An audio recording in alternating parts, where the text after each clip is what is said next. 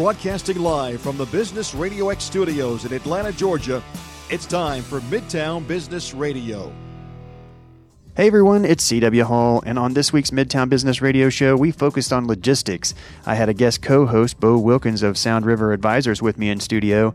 Bo and his partners help privately held companies develop effective compensation packages for their high value key executives while at the same time making sure the company's ownership structure stays intact. Bo brought with him three experts from the field of logistics. Michael Gregory is a partner with the highly regarded Arnall Golden and Gregory law firm.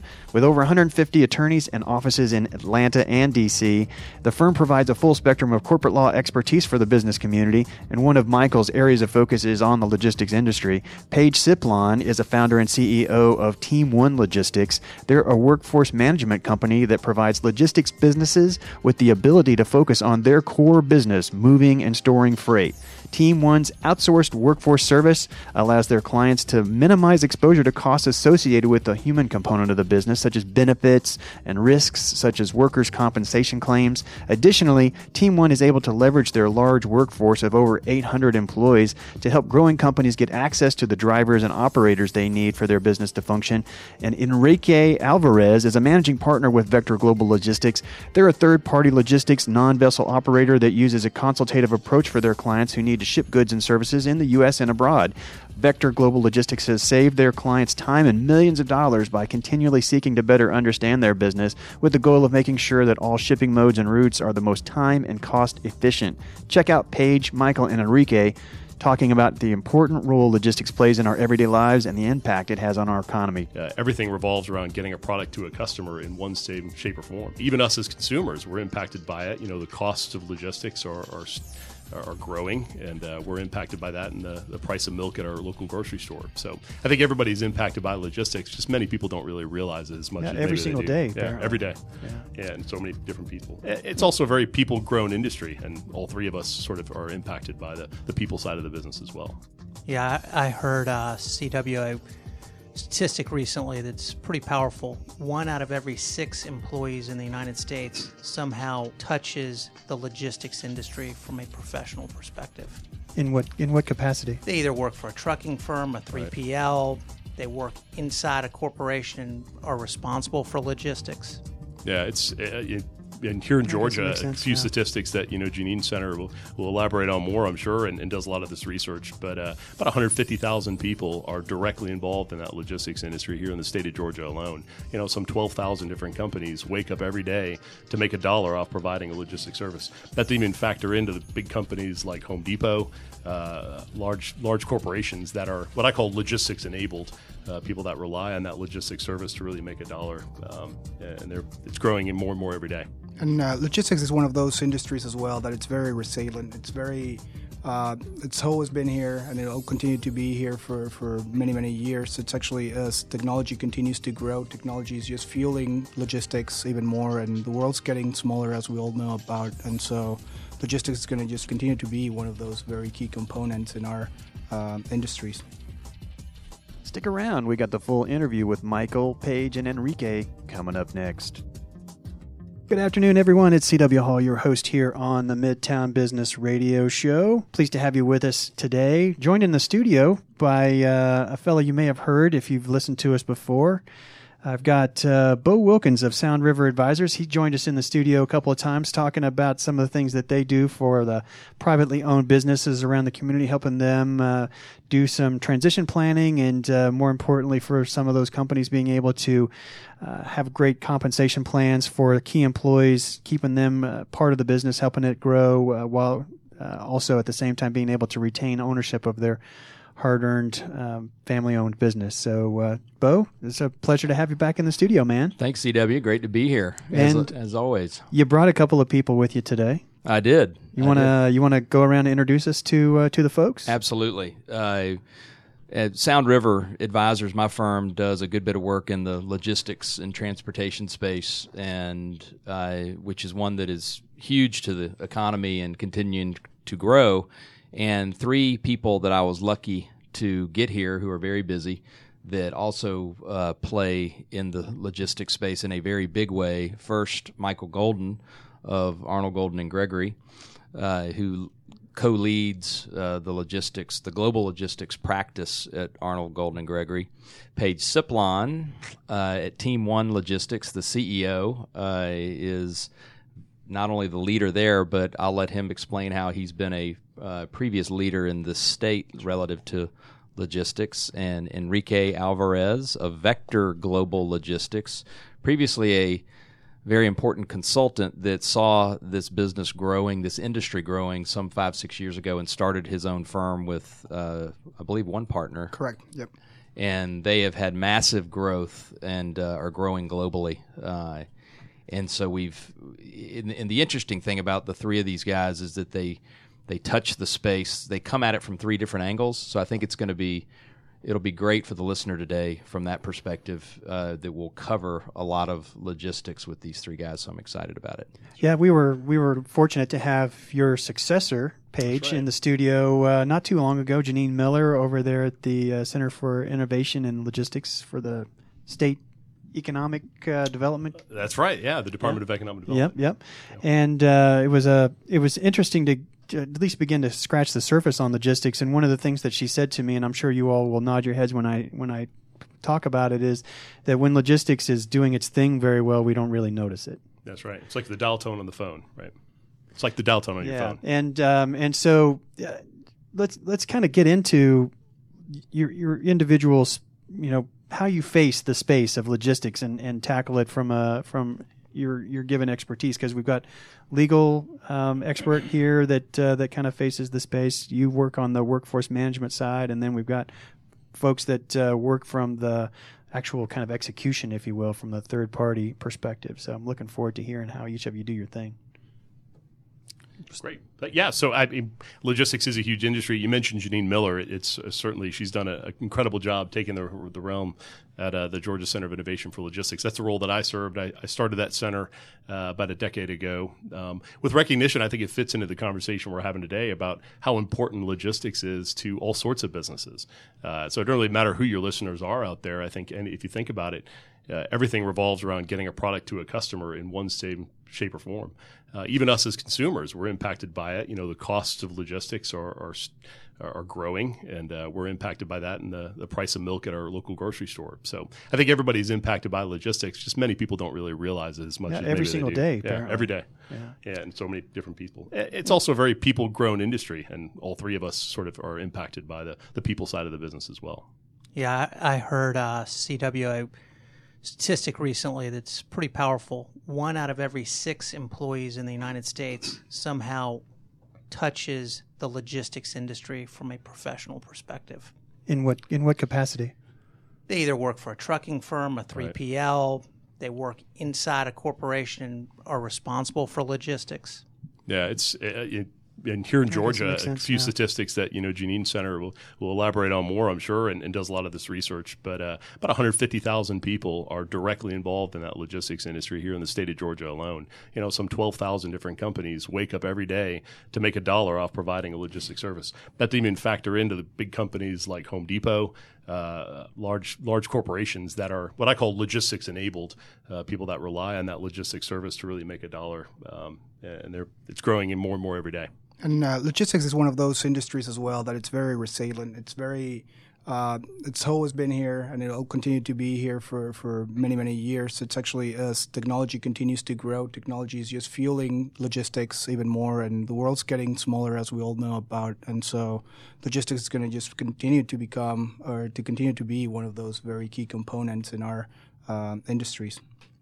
I, I think it's amazing that you can buy a piece of bubble gum for two or three, four cents, and it's had to have been packaged and shipped, possibly by a couple of different types of methods. Sometimes boat, sometimes truck, train, you name it, and and they're able to do that and get it to you and still keep it just a few pennies. It's that, And everybody has to make money along the way. that's right. That's what's so crazy about it to me. And so, as it relates to the, the, the human side of things and the workforce side of things, Page, talk talk about where where your company kind of fits into that because obviously that's uh, we can we can talk uh, with uh, Enrique here in a moment about kind of the the, the boots on the ground, if you will, Sure, the, the where the middle side. you know the where the where the middle hits the rail, if if you will. But uh, Yeah. somebody's got to be driving those trucks and and uh, the the trains and so forth. So talk Exactly. about that piece because that seems like that's where you fit in. Yeah, so Team One Logistics is a, is a workforce management company. Uh, we design, manage, and integrate workforce solutions for the logistics industry. Uh, companies, as I mentioned before, that are either enabled by logistics or companies like UPS on the freight side that are really uh, logistics companies themselves, 3PLs uh, like Enrique's company. Um, so we, we our focus and expertise is on that logistics industry, to say that word a bunch, uh, and also on the workforce side. Uh, it's becoming more and more complicated. Uh, if we add in things uh, like in Michael's realm, uh, the uh, Affordable Care Act compliance, federal regulations, insurance rates are what they are, unemployment is what it is. There's a lot of different federal aspects to that are that are troubling businesses as they're trying to grow and compete in today's in today's economy. And logistics is a big part of that. You know, if you think back on the manufacturing side, uh, manufacturers, uh, the focus that they have is on making products, right? Um, over the years, manufacturing has gotten more complicated, so they've carved off this idea that they, they've still got to get that product to a customer, right? That end product still has to get into the hands of a, of a consumer or their customer, whoever that might be. So they've carved off this logistics piece so they could focus more on being better manufacturers. Pretty logical. That carved off piece of business, we call that the third party logistics business. And, and not to put words in Enrique's mouth, but that's what the 3PL industry really Okay. is. But at the end of the day, those that logistics industry, the 3PL industry, um, has gotten complicated as well. And like you said, CW, they, there's still people behind those wheels of the truck. Uh, they've a lot of those companies have carved off the workforce piece because it's gotten more complicated. And that's what we do. We provide that focused logistics expertise um, to companies that again are enabled by logistics uh, all over the United States. So we have about we have about 850 employees across the country. So what's the what's the picture of your typical client look like? Is it is it heavily in is it trucking companies and Sure. um, and the, the UPS, the FedExes of the world? Or, I mean, are there some places out there where they may actually be somebody that needs you, but they don't yet know it? Sure. Yeah, Uh, we we run into companies all the time that are that are pretty amazed they didn't even know that they could do uh, use a service like ours. Right. Uh, the minimum is really companies that have some sort of logistics asset. That's really where we come into play. We think of ourselves and our tagline is we're a logistics workforce partner.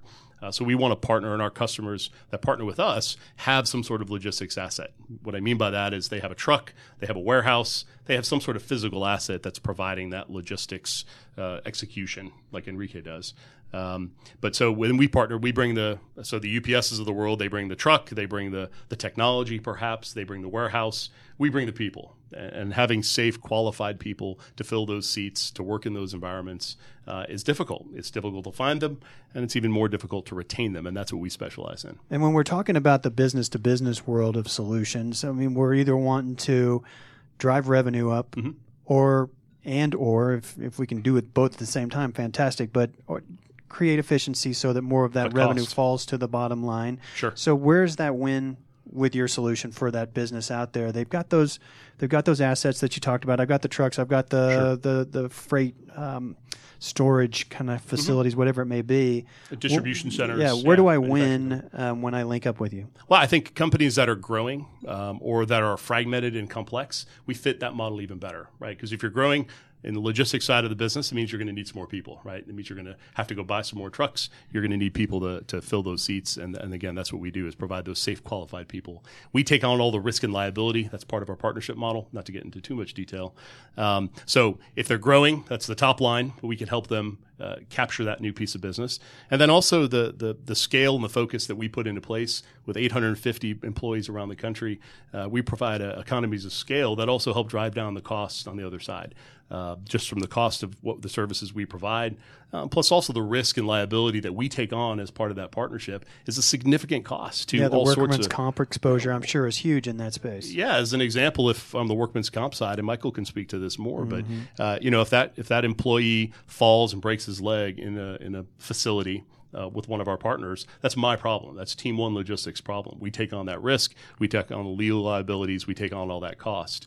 Um, if that person uh, files some sort of claim against the company, that's my problem. So it allows the customer to really focus on what they're really doing as a business, and allows us to come in as that focus expert and be trusted with that workforce side of the business. And I guess, Yeah. sorry, I guess one of the other things that I would uh, add to what you just said, Page, is that um, it- people is the main thing. So it's not only just about taking the risk off the table. It's not only about just providing the people, but it's actually about providing good people. And I think that getting good people, especially in logistics as well as uh, in other industries, probably it's just getting harder and harder. Finding good people is hard, and so working with a company like Team One Logistics, I think it actually provides an extra benefit to anyone that's uh, working with them because. Uh, us, us as third-party logistic companies, we're the ones coordinating, we're the ones coming with the strategy. But at the end of the day, you still need a truck driver, reliable truck driver that gets there at eight in the morning without actually having to come up with these different excuses for not being there on time. So I think uh, providing uh, quality people it's actually key, and I think that you guys do a really good job at that.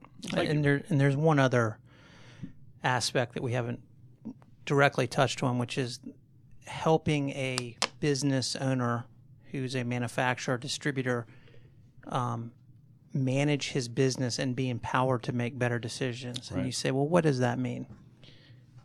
Many distribution businesses are relatively low margin businesses and they can't afford to invest in the technology that helps them manage uh, their worker costs, such as overtime. You know, many businesses, the worker is still punching a time clock.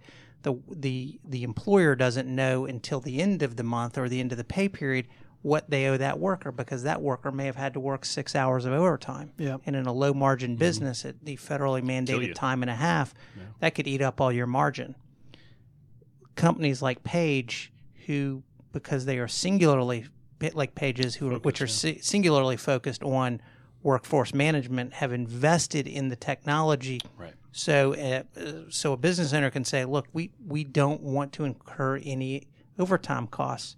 So Page can manage his much larger variable workforce so that there are no overtime costs. Yeah, I just add to that, Michael. It's a great, it's a great point, and thank you for your, for your comments. You know, one of those things that we, when we sit down with a customer or a potential customer, is you know we're walking through what their business is. They're talking through some of their challenges. The topic that comes up more and more is uh, the the world of workman's comp, um, the legal side of Affordable Care Act and compliance. There's a lot of legal aspects that we that we that we put into practice with our technology and our services and that focus and expertise on logistics workforce unfortunately involves a lot of these growing and more complicated and from a penalty point of view very expensive regulations that are becoming a, a, real mainstay in, in business today and logistics is no exception but michael's firm does an incredible job with that focus on logistics global logistics uh, does a great job in helping guide us and, and other companies like them let me mention one thing about the Affordable Care Act. We've been hearing about it for several years.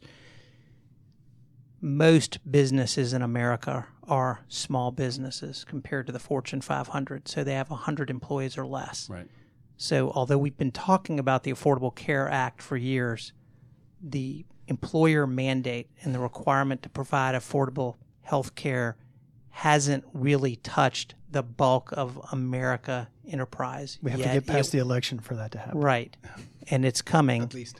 And well, january 1st 2016 is the first milestone that's right. Yeah. And based on the conversations we're having with businesses in those sizes, they don't understand the nuance and complexity. If you can turn your employees over or put them on Page's pay, payroll, you can avoid having to deal with that. You can avoid paying an HR director, you know, Yeah. a very high salary to manage that. So then, would Team One kind of be in that space of like a PEO, kind of a professional employer organization, where you're spreading risk and and so forth across a larger, so you're able to get better like health health insurance, for example, for mm-hmm. health insurance rates, for example, for your employees, they get a more robust package for a lower cost for you as a enterprise and yet and you're able to because the human side of the business is what you focus on Right. you're able to interface with the truck drivers and the the forklift operators and whatever Mm-hmm. the case may be so that they are that much more clued into safe procedures for example and is that is Sure. that on track with what I'm what Yeah, what it's a great about? point, CW. I mean, the the two words that come up um, in our world of of, uh, of human capital, uh, human infrastructure, lots of different words you can you can use. Uh, the word staffing and the word PEO, a professional employment organization, uh, and we certainly do a lot of the same things that uh, most would think, laymen and the listeners out there uh, would think about what a staffing company. They provide people. Um, I would say the models are quite different. You know, if you think about, uh, and without getting too complicated over the radio here, you know, the, the Affordable Care Act, things like co-employment, uh, th- that shared risk um, isn't the ideal solution if you're if you're trying to bring into uh, into mix into the mix of an Affordable Care Act or a workman's comp. Somebody needs to own that responsibility. PEOs um, at nature, and there's there's different uh, types of PEOs out there, but in general, PEOs have a co-employment model, and that co-employment model means that there's a shared responsibility, um, and that shared responsibility involves both legal liability, that involves Affordable Care Act compliance liability, that is shared between the PEO and the and the customer, whether that's a manufacturer or whether that's a dentist office, because uh, they cover a much wider sure, sure. And yeah, so, and, and staffing the same way. Our model is an employer of record model, so those employees that we work with come on and they become our employees um, and, and they work with us uh, as, as our employees in partnership with that customer. So we take on all that reliability. There is no all that liability. There is no shared risk no shared liability. So in that relationship what, what's the what's the relationship like between your your people that, that you're placing out with the a given organization that, that you're doing the service for. What's the relationship like between that employee of yours mm-hmm. and the company they're actually doing the work for? Do you know uh, what I'm saying? Yeah, it comes up all the time. That culture of that company is intact, right? Um, so our, our our model really reinforces that, and frankly, we think it makes it even uh, even better, right? It allows the culture and the operations of that company to be more focused on by the folks that are responsible for that operation, the manufacturer or the 3PL, to really mm-hmm. focus on that operation, help build the culture.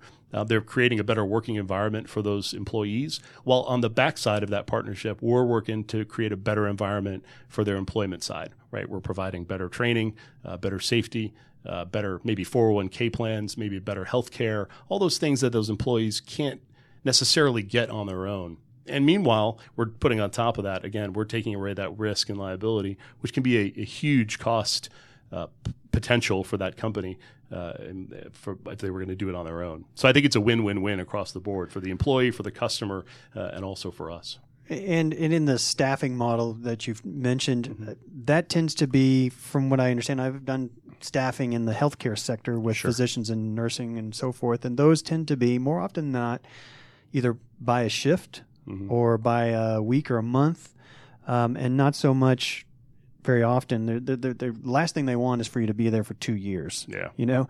Um, well, that's we do, and that's what I was going to say. That that that's a that's a distinguishing model, uh, a piece between the two models that mm-hmm. we're talking about here. So, and there's one of the reasons why I wanted to clear it up because when you think about staffing, as you mentioned uh, before we went on the air, a staffing, a temporary staffing company, the the the cost of that, the premium, if you will, that sure. you pay to have that employee there is far greater than what you're talking about. In this kind kind of relationship, it's it's dramatically less. Yeah, that's very true. So staffing model, if you need, I say this to customers and prospects all the time, if you need 30 guys for 30 days to help you through the Christmas rush, we don't do that.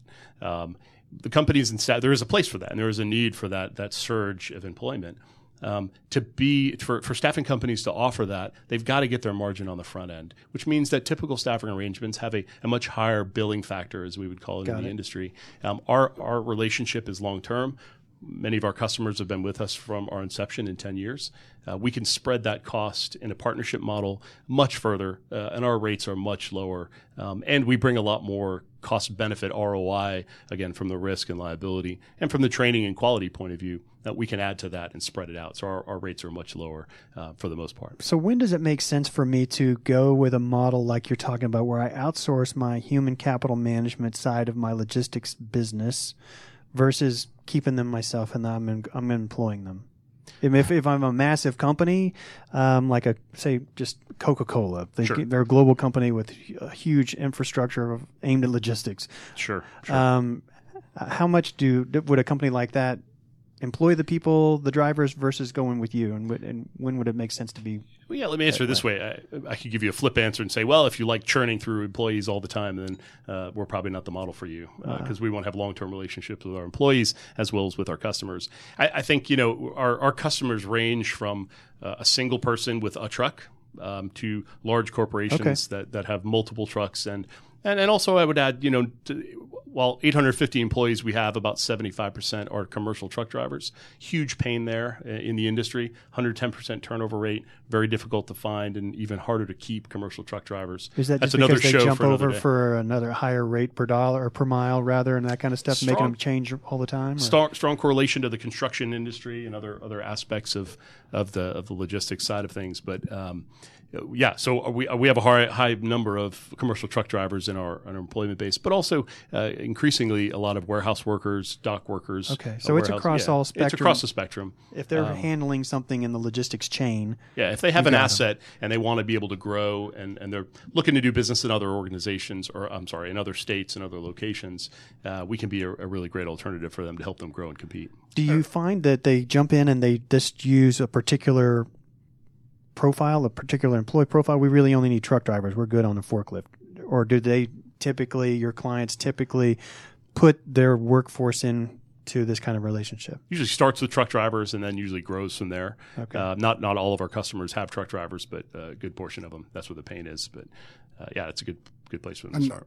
Well, just to jump in real quick, I think Sure. that the truck drivers and uh, and the truck driving industry, I think that's that could probably just uh, keep us talking for at least another couple of radio shows. Yeah. But uh, it's it's a big problem. It's definitely a big problem that the industry faces in general. Just having good truck drivers. Uh, on one hand, you have the drivers not really wanting to be be uh, continue to work uh, uh, in the workforce, and then on the other you have regulations closing on them, and then you of course have the younger guys that just don't want to be truck drivers because it's not, I guess, appealing to them at this point. So it's really, it's a really uh, interesting topic to touch, maybe for some other radio show. I I just wanted to jump in with one comment when we're talking about truck drivers. I mean, there's all sorts of different truck drivers. There's drayage drivers who are doing sort of the last mile delivery from the shipping terminal to, for example, the warehouse where out of which the goods will be distributed. The area of truck driving that's feeling the most acute pain are the long haul truck drivers, mm-hmm. the guys that are on the road for days, if not longer at a time. That's not how people want to live their life anymore.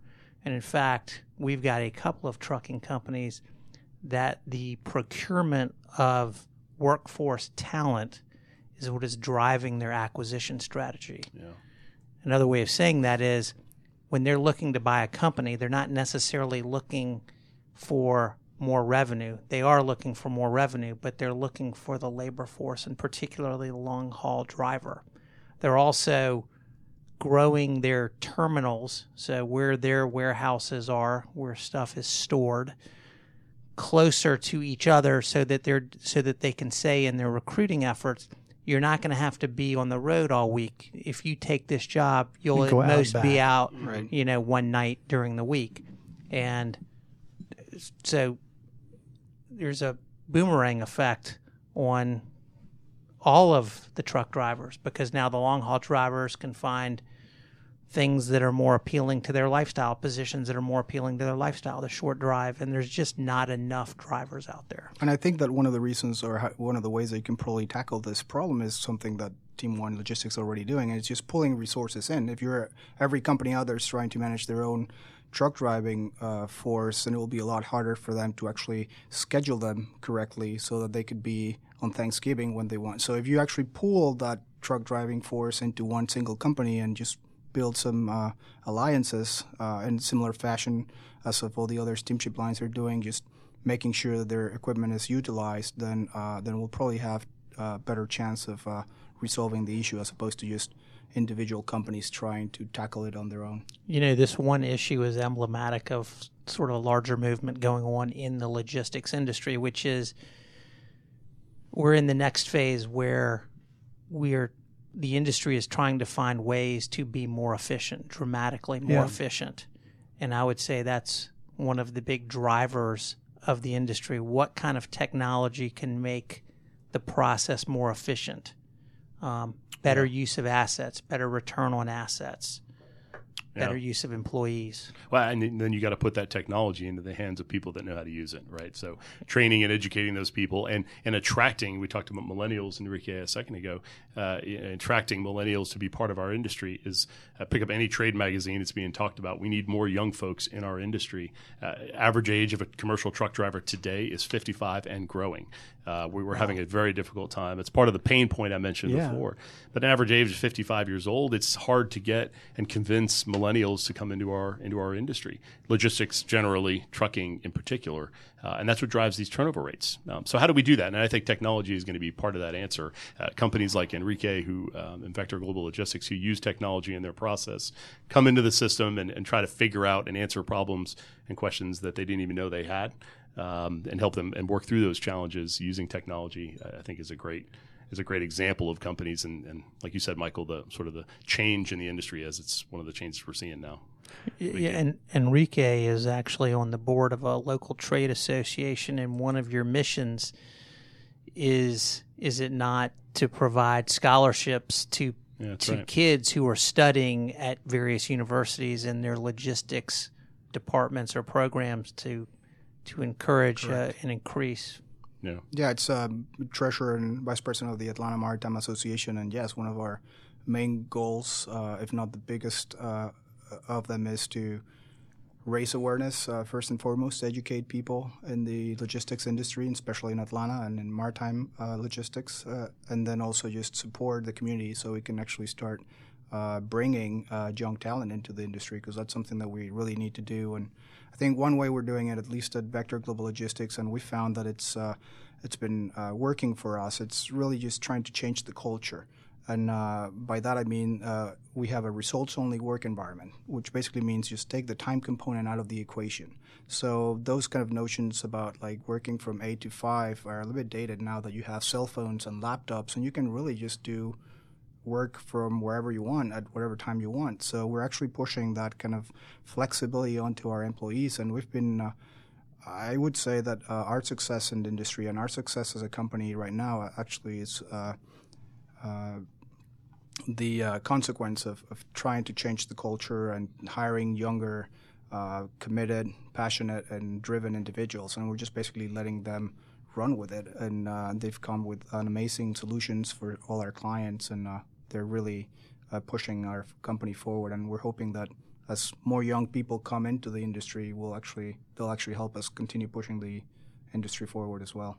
We've been talking with logistics experts Michael Golden, Enrique Alvarez, and Page Siplon, uh, each of them bringing expertise from a different angle. Of course, uh, Michael uh, from the legal side of things uh, with his work with uh, a, local uh, firm that uh, serves that space pretty heavily. Of course, Enrique as a third party logistics company um, at Vector, and then Page on the human side of things, helping uh, uh, these companies that are doing what uh, Enrique does uh, actually be able to do so more efficiently and more effectively with their coverage, for example. Which you know, having having someone to drive the truck is uh, is is a big deal. And talk about talk about the impact of that, Enrique, when we're when we get down to where you're executing for your for your companies. Um, you, you shared a story earlier to give people an idea of the impact of logistics on a business and what it can mean. Uh, kind of share with with people because you're not just a company that's that's keeping assets moving. You're, you're that you're keeping boxes on a on a liner full and, and moving of product. You're you you you have much more capacity as a consultant than that. And you, you shared a story earlier that I think kind of gives a business out there that may be thinking, oh yeah, we got this covered. We got uh, we got great rates for our for our trucking. Um, and it's really hard to beat that Sure. rate. Talk about why that becomes a little bit less important sometimes if you actually have a, a provider who, such as yourself who's looking at things far more strategically than what can I do uh, to get my rate down for this last mile um, Sure. for the truck. Well, and one of the things that really help us at Vector is that our background's not necessarily in logistics. We come from strategy consulting, and we started the company, and we dove into logistics, and we really enjoyed the, the industry. It's an amazing industry, very complex, and it's still very uh, people's driven uh, industry. And so, to give you an example of uh, of ways uh, of how we can add value to the companies, we're here to try to establish long-term relationships with the people we work with. I think that's one one difference. We're here to build a relationship with someone for the next 10 years, for the next 15 years, as opposed to just trying to go out there into the market and try to win the next container. Because I think that kind of uh, fight is fought by just offering lower rates, and Yeah, so we can always get a, yeah. we can always just give them like a lower rate from China to Savannah, and we'll give them like a lower rate that is fifty dollars less than what their current provider has. But at the end of the day, we do have competitive rates. You have to have competitive rates, but at the end of the day, it's really are you building that relationship with that other company? Are there uh, are you trusting them, and do they trust you so that you can then actually start helping them in other areas of their company? And when we think about logistics, for example, the example I was telling you about a little bit earlier had to do with a company that we were started to work with a couple of years ago, and they shipped uh, from Veracruz, Mexico, to Houston, Texas, and uh, we started working with them uh, because we're competitive on the price, and they actually uh, wanted to work with us at the beginning, and we started to get to know each other better. And I always kept asking them, well, so what else do you do once you actually get the logs into Houston? And, and to give you an idea of the process, we uh, hired a trucking company down in Mexico, It picked up the empty container from the container yard, took it to, to this uh, facilities where they had all the, the wooden logs. They were they loaded the containers. We fumigated them, and we took care of every single aspect of the of that process. And until shipping it, putting them on the vessel, shipping it to Houston, unloading it, hiring another trucking company that actually uh, ships the container down to the warehouse where this guys took the logs and they converted it into mulch. So they were manufacturing mulch, and um, after a couple months of working with them, the only emails that we got were, "Hey Enrique, you guys are doing a great job. We enjoy working with you. Can you give me a better rate from Veracruz to Houston?" I'm like, I'm like sure, sure, I can give you a better rate. What What do you need? And he's like, "Oh, hey, this other company, competitor of ours." Uh, Gave me fifty dollars less. Can you match it? It's like yeah, I'll match it, but tell me a little bit more about your company. Tell me a little bit more about what you do, because uh, if you don't understand the whole uh, supply chain, it's really hard to maximize your profits. Uh, and you're just kind of trying to minimize the cost from point A to point B, but that's not really what logistics is all about. It really encompasses a lot larger, uh, more complex um, component, which which has to do with with staffing, with uh, people, with uh, legal, and with everything else. So, long story short, flew down to uh, Houston to meet with this person, and I continue asking him about his company. They took the logs, they manufactured, they made the mulch, and I asked them about their warehouse. Hey, is this your warehouse? No, we're renting the warehouse. Is uh, this machine's very complicated to move? Would it have would it matter if we move them? From, no, they're fine. So I asked them, so where's what do you do with the mulch? And they're like, well, with 80% of our markets in California, we ship it to Los Angeles. I'm like, wait, wait a minute. So you're shipping 53 dry vans uh, to California, which is basically just shipping air because uh, mulch is basically air.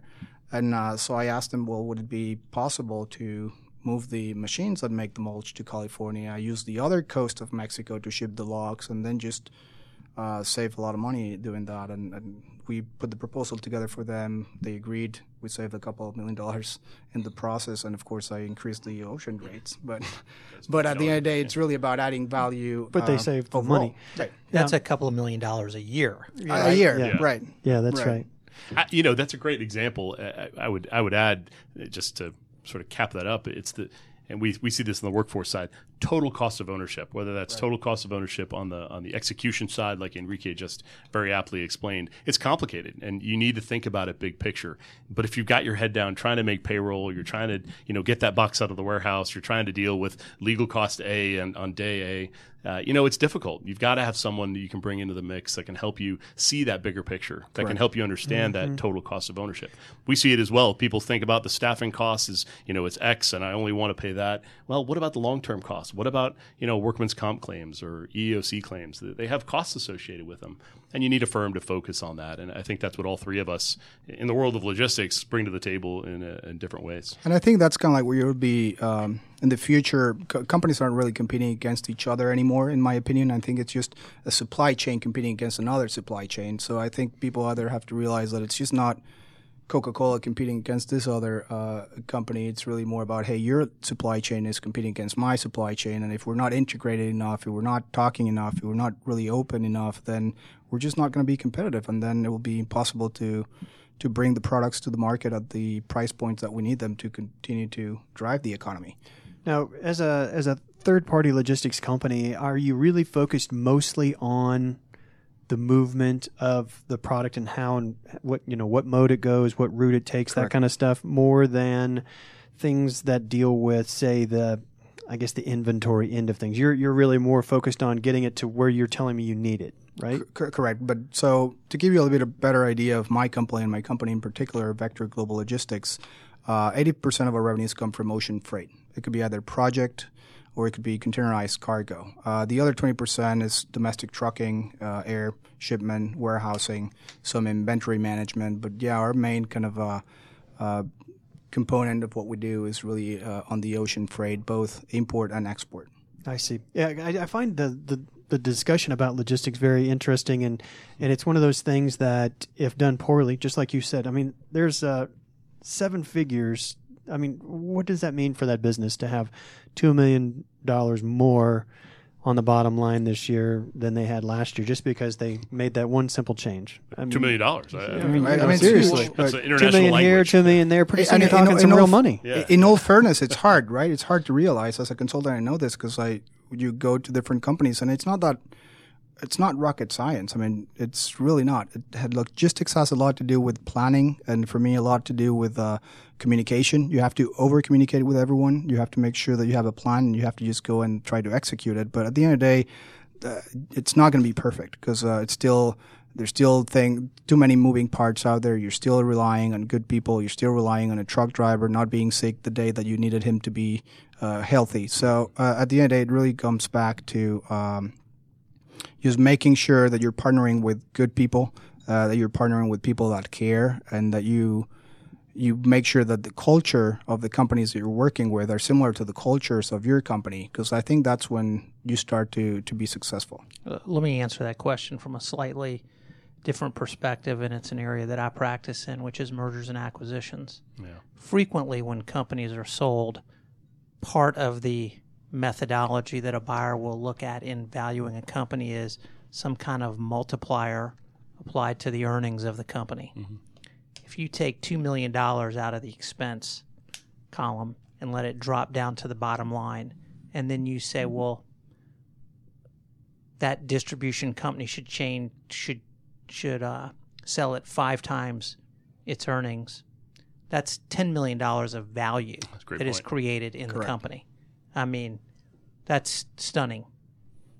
It's and, and we're talking about this before we actually started the show, but I think it has to do. It's it's hard for companies, in, in every company, uh, if you're trying to operate on a daily basis. It's actually hard for that same company to realize some of the things that they should be doing because they're too occupied or, or, or focused on different things, and that's why companies like Team One Logistics comes handy, or companies like Vector Global Logistics come handy because you're letting companies that are just focused on the logistics or just 3PLs handle the things that they do best, and you can actually then go back to see and do the things that you do best as well. Uh, I want to make a quick observation, and and that is we live in a very complicated world. It's not a complicated country; it's a complicated world. Correct. And when if you look at a product that you buy every day, whether it's a foodstuff, clothing, or the likelihood, the number of hands that have had to touch that product, it is almost impossible for any medium sized business or smaller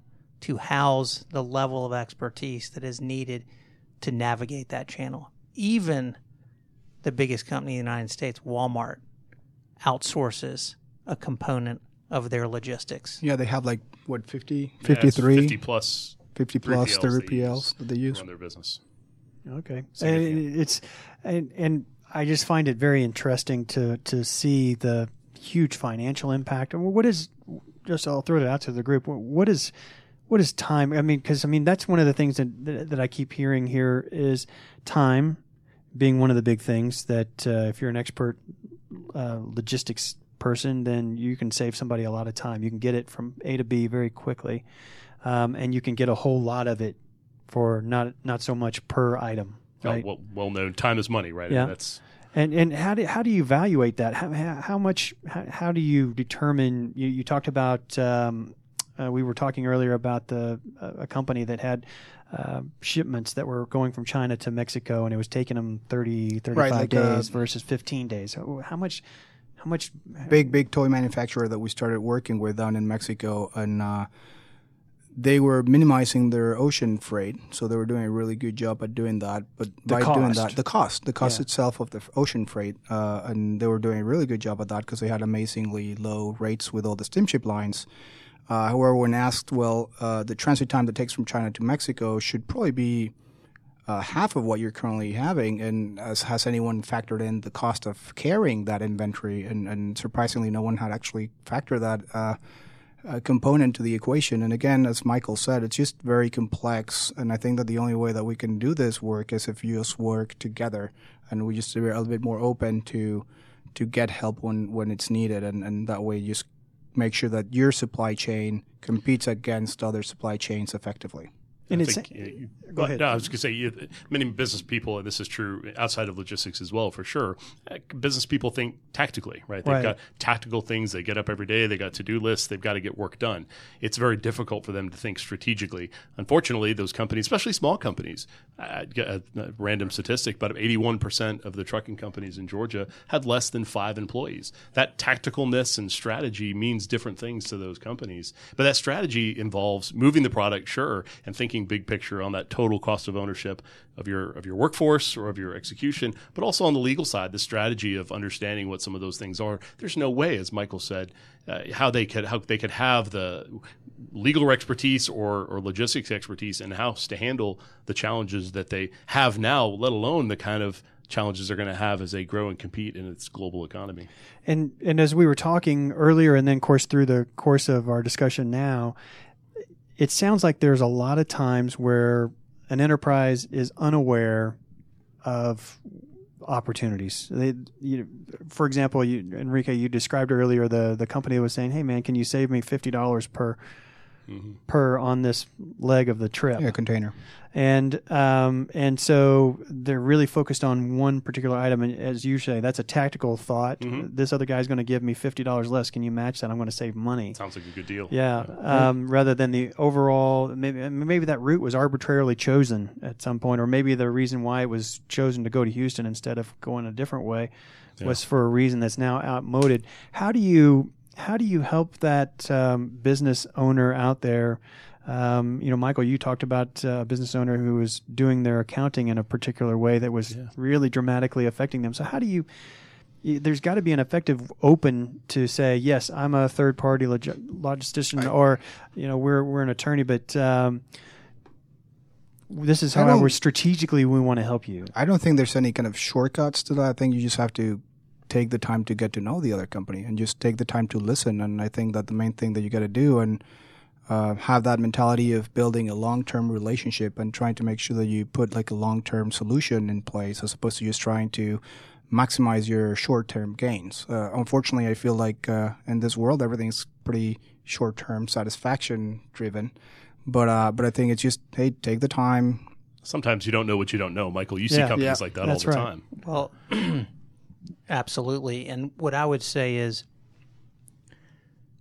in the same way that you as an individual or I as an individual don't like going into a store and being upsold, a lot of business owners feel like they know what they want, they know their business better than their advisors do, and mm-hmm. so they're reluctant to open the kimono and talk about other things because they think they're just going to be sold stuff Right. or services that they don't need. And what you proved, Enrique, in your example is the persistence in just saying, "Look, I just want to learn about your business. I'm not here to sell you anything."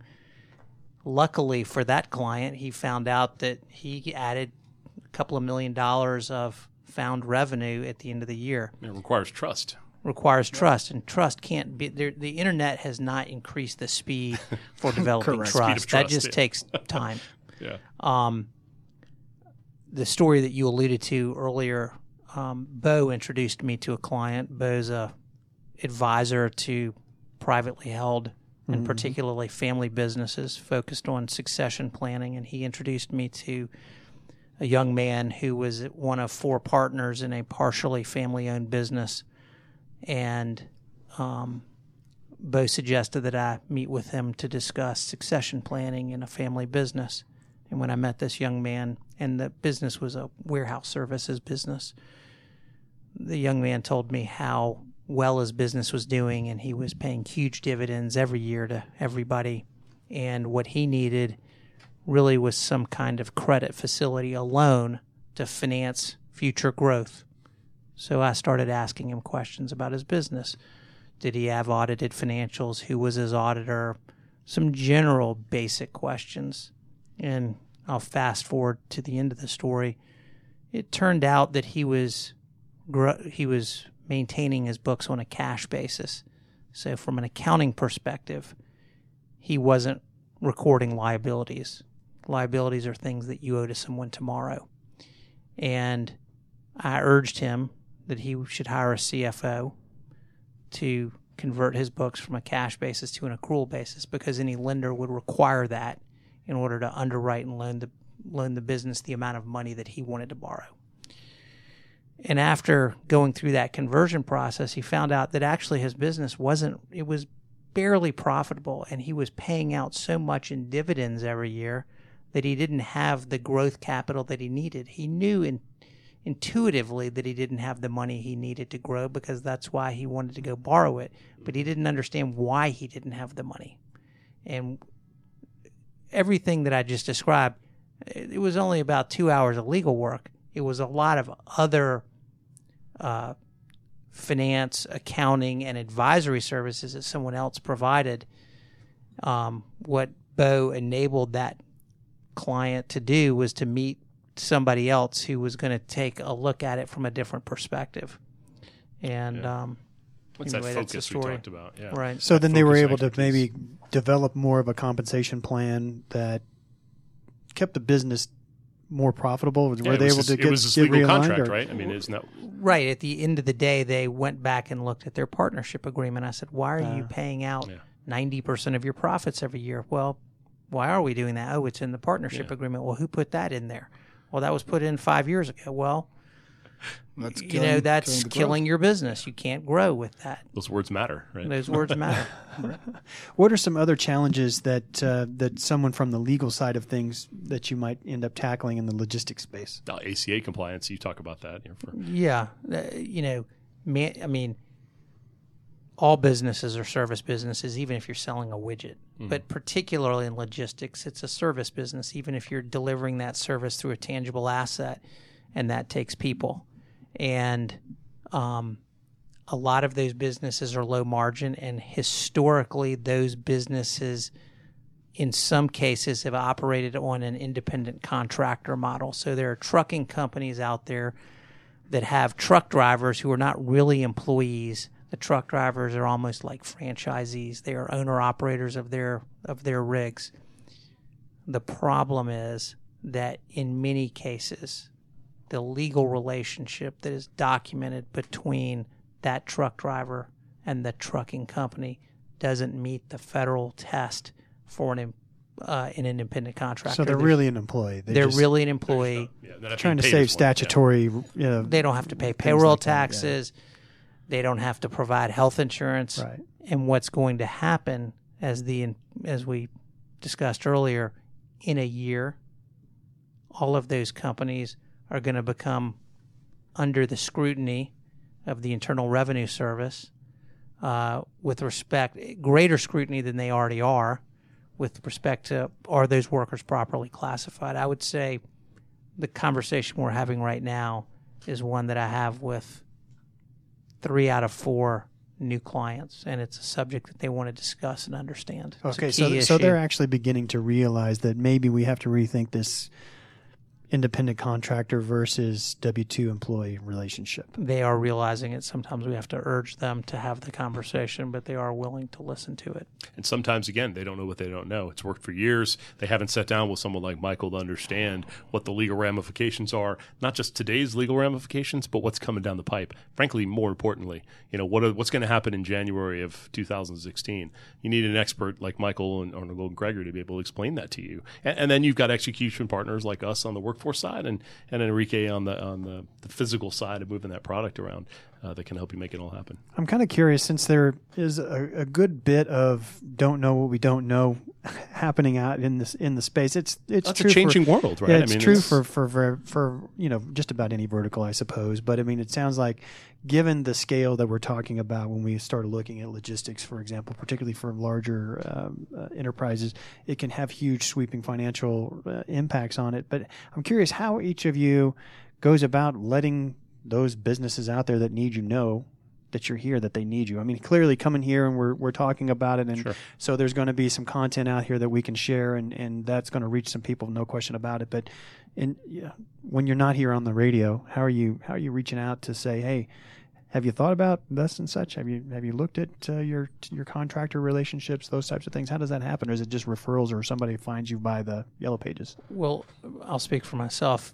Page created the Georgia Logistics Summit several years ago. We were we are and have been a sponsor of that, and as a result, we've been invited to to participate from the lectern, if you will, and um, speak on timely topics. We're also involved in a lot of different trade associations, and then lastly, and this is somewhat passively, but we publish and you know we put out blur, uh, alerts, um, publish in periodicals, and then our website becomes a repository for all of that information. So if someone goes So to our in website, marketing kind of stuff. yeah. exactly. Well, I think one of the things Arnall Golden and Gregory recently did, which was great, very hands on, was a visit to the port, That's right. Yeah, that's great. which was they loaded up, you know, th- thirty or forty of us, and took us down there, and we, you know, had a Spent meeting day. with the powers that be, got to see the physical site, and talk about the the impact on the economy of Georgia. It's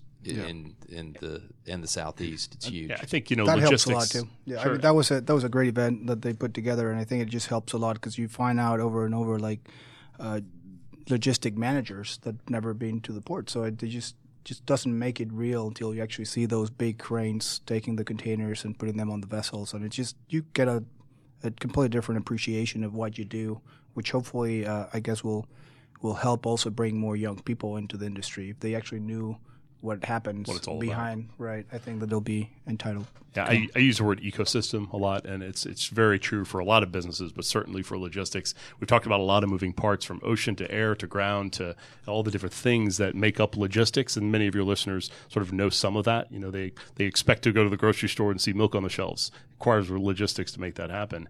But the collaboration, as Enrique talked about before, the collaboration to make that actually work um, is key. And I think in our industry in logistics, whether it's from a legal perspective, 3PL or workforce, that collaboration is alive and well. I think it's a very deep relationship business. That's true for a lot of industry verticals. Uh, but so I think you know having those relationships and and expressing what your expertise is through publishing, uh, through networking, through uh, the Atlanta Maritime Association and the other associations that are alive and well in our industry. I see- I think we see a lot more of that and that collaboration and that networking happening with true business partnerships because there is such a way for them all to fit together.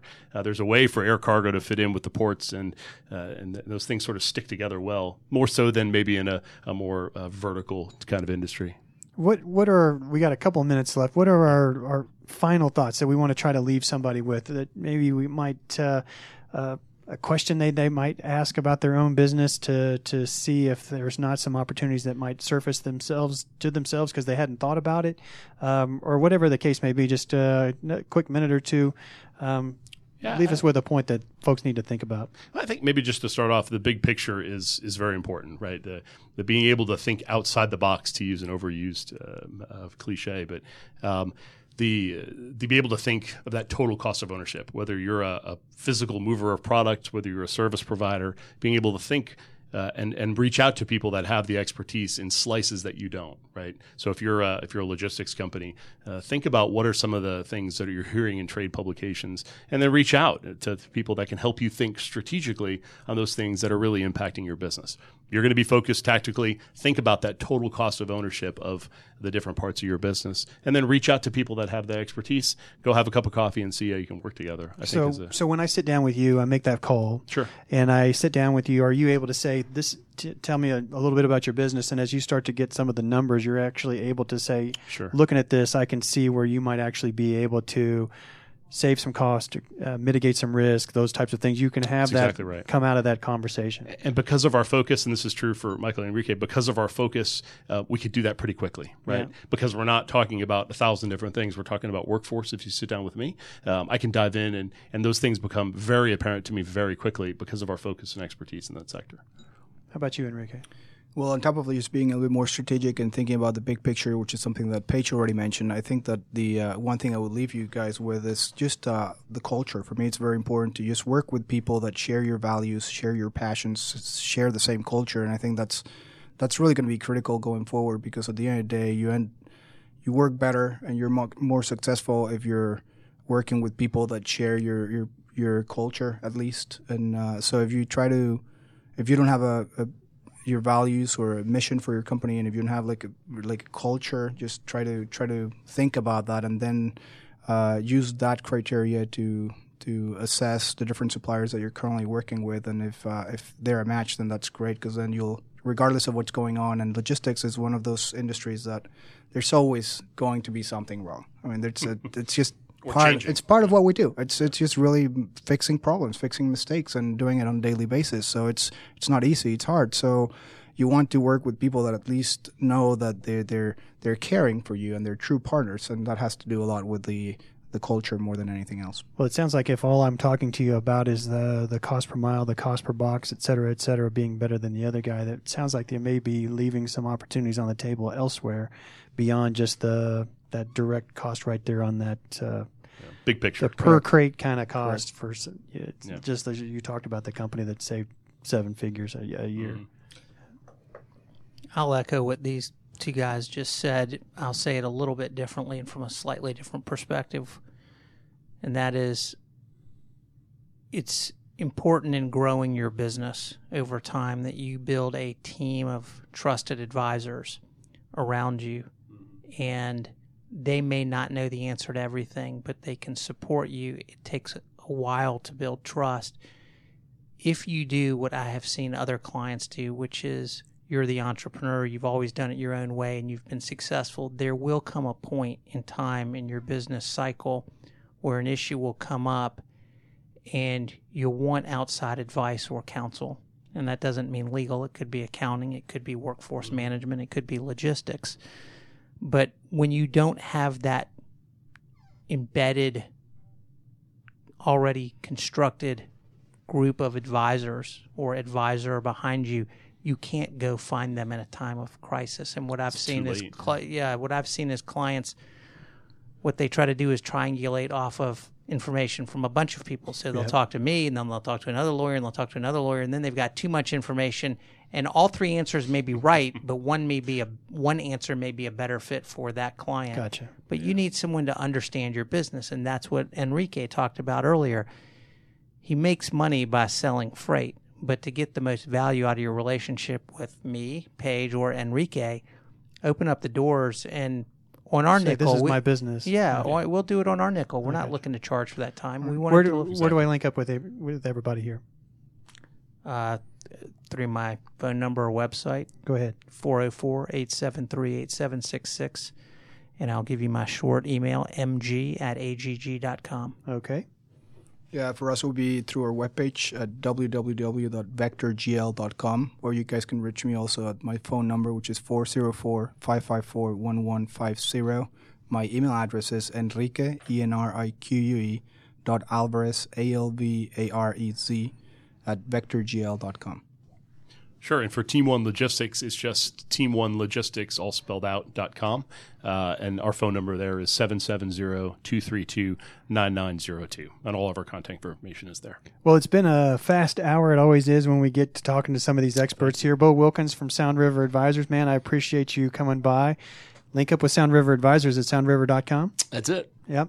And uh, if you haven't done so already, Midtown BRX, we're on Twitter and Facebook at Midtown BRX. We link in with all of our guest social media there so you can get tied into their feeds and uh, link in with them. You can look me up on uh, on LinkedIn as well. I'm more than happy to connect with anybody who reaches out. Um, thanks for all of you fellas. Uh, Thanks for time. For taking some been fun. time. It's been uh, it's been certainly interesting, Thank you and for and uh, and and I we learned a lot. So uh, to out there, the folks out there listening who took some time to get to know our guest today, we really appreciate you. We hope you turn around and share it with somebody that you know, because chances are very good that you're going to end up helping somebody that you care about. So uh, we appreciate you. We'll see you all same time, same place next week. See you then.